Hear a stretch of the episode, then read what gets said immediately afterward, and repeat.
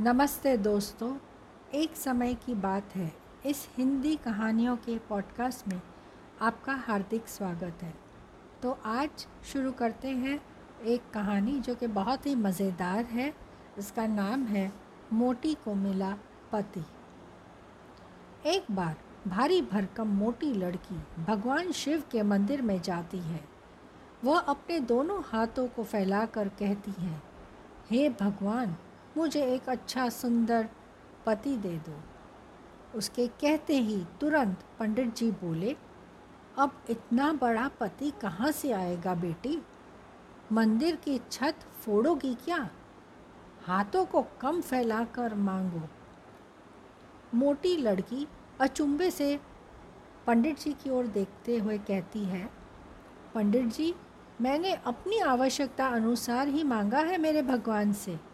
क्योंकि मेरे पापा कहते हैं कि बेटिया, भगवान जब भी देता है छप्पर फाड़ के देता है। तो देखना पंडित जी, मेरे भगवान जी भी मुझे छप्पर फाड़ के ही देंगे। अब मोटी के मुँह से निकलने लगा। आओ आओ, इसी दौरान मंदिर में आए एक मोटे युवक ने युवती की आवाज़ सुनी। तो देखा और बोला वाह बिल्कुल मेरे समान सेहतमंद युवती है। सोचना क्या? जाओ बेटे, जाओ। बुला रही है, देखो, चिल्ला रही है, आओ आओ। और ये कहकर मोटा लड़का उसकी तरफ़ चल पड़ा। अंत में पंडित जी कहने लगे, देखो पुत्री, मैंने कहा था ना, पति ही क्या परिवार भी मिलेगा।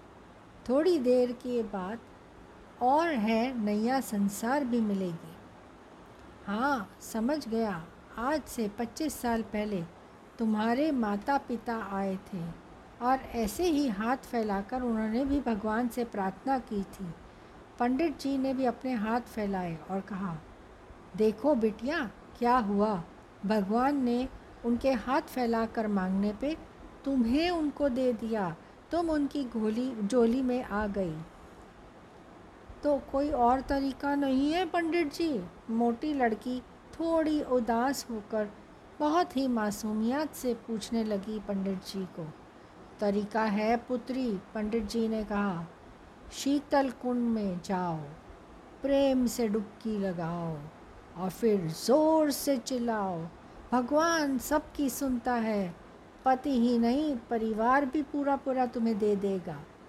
और यदि डुबकी ढंग से लगा ली तो नया संसार मिल जाएगा पुत्री तुम्हें। तो वह खूबसूरत लड़की खुश होकर जल्दी से तालाब की ओर चलने लगी। वह युवती मोटी तो थी, लेकिन खूबसूरती से धनी थी। बहुत ही सुंदर और अच्छा दिखने के बावजूद उसका स्वभाव भी बहुत अच्छा था। वह लड़की झूमती झूमती सीढ़ियों से कुंड में नीचे उतरने लगी कि अचानक वो फिसल गई। और बेचारी दो कमज़ोर सीढ़ियाँ उसके वज़न के नीचे टूट गई। लो देखो, अब क्या था? युवती पानी में डूबने लगी।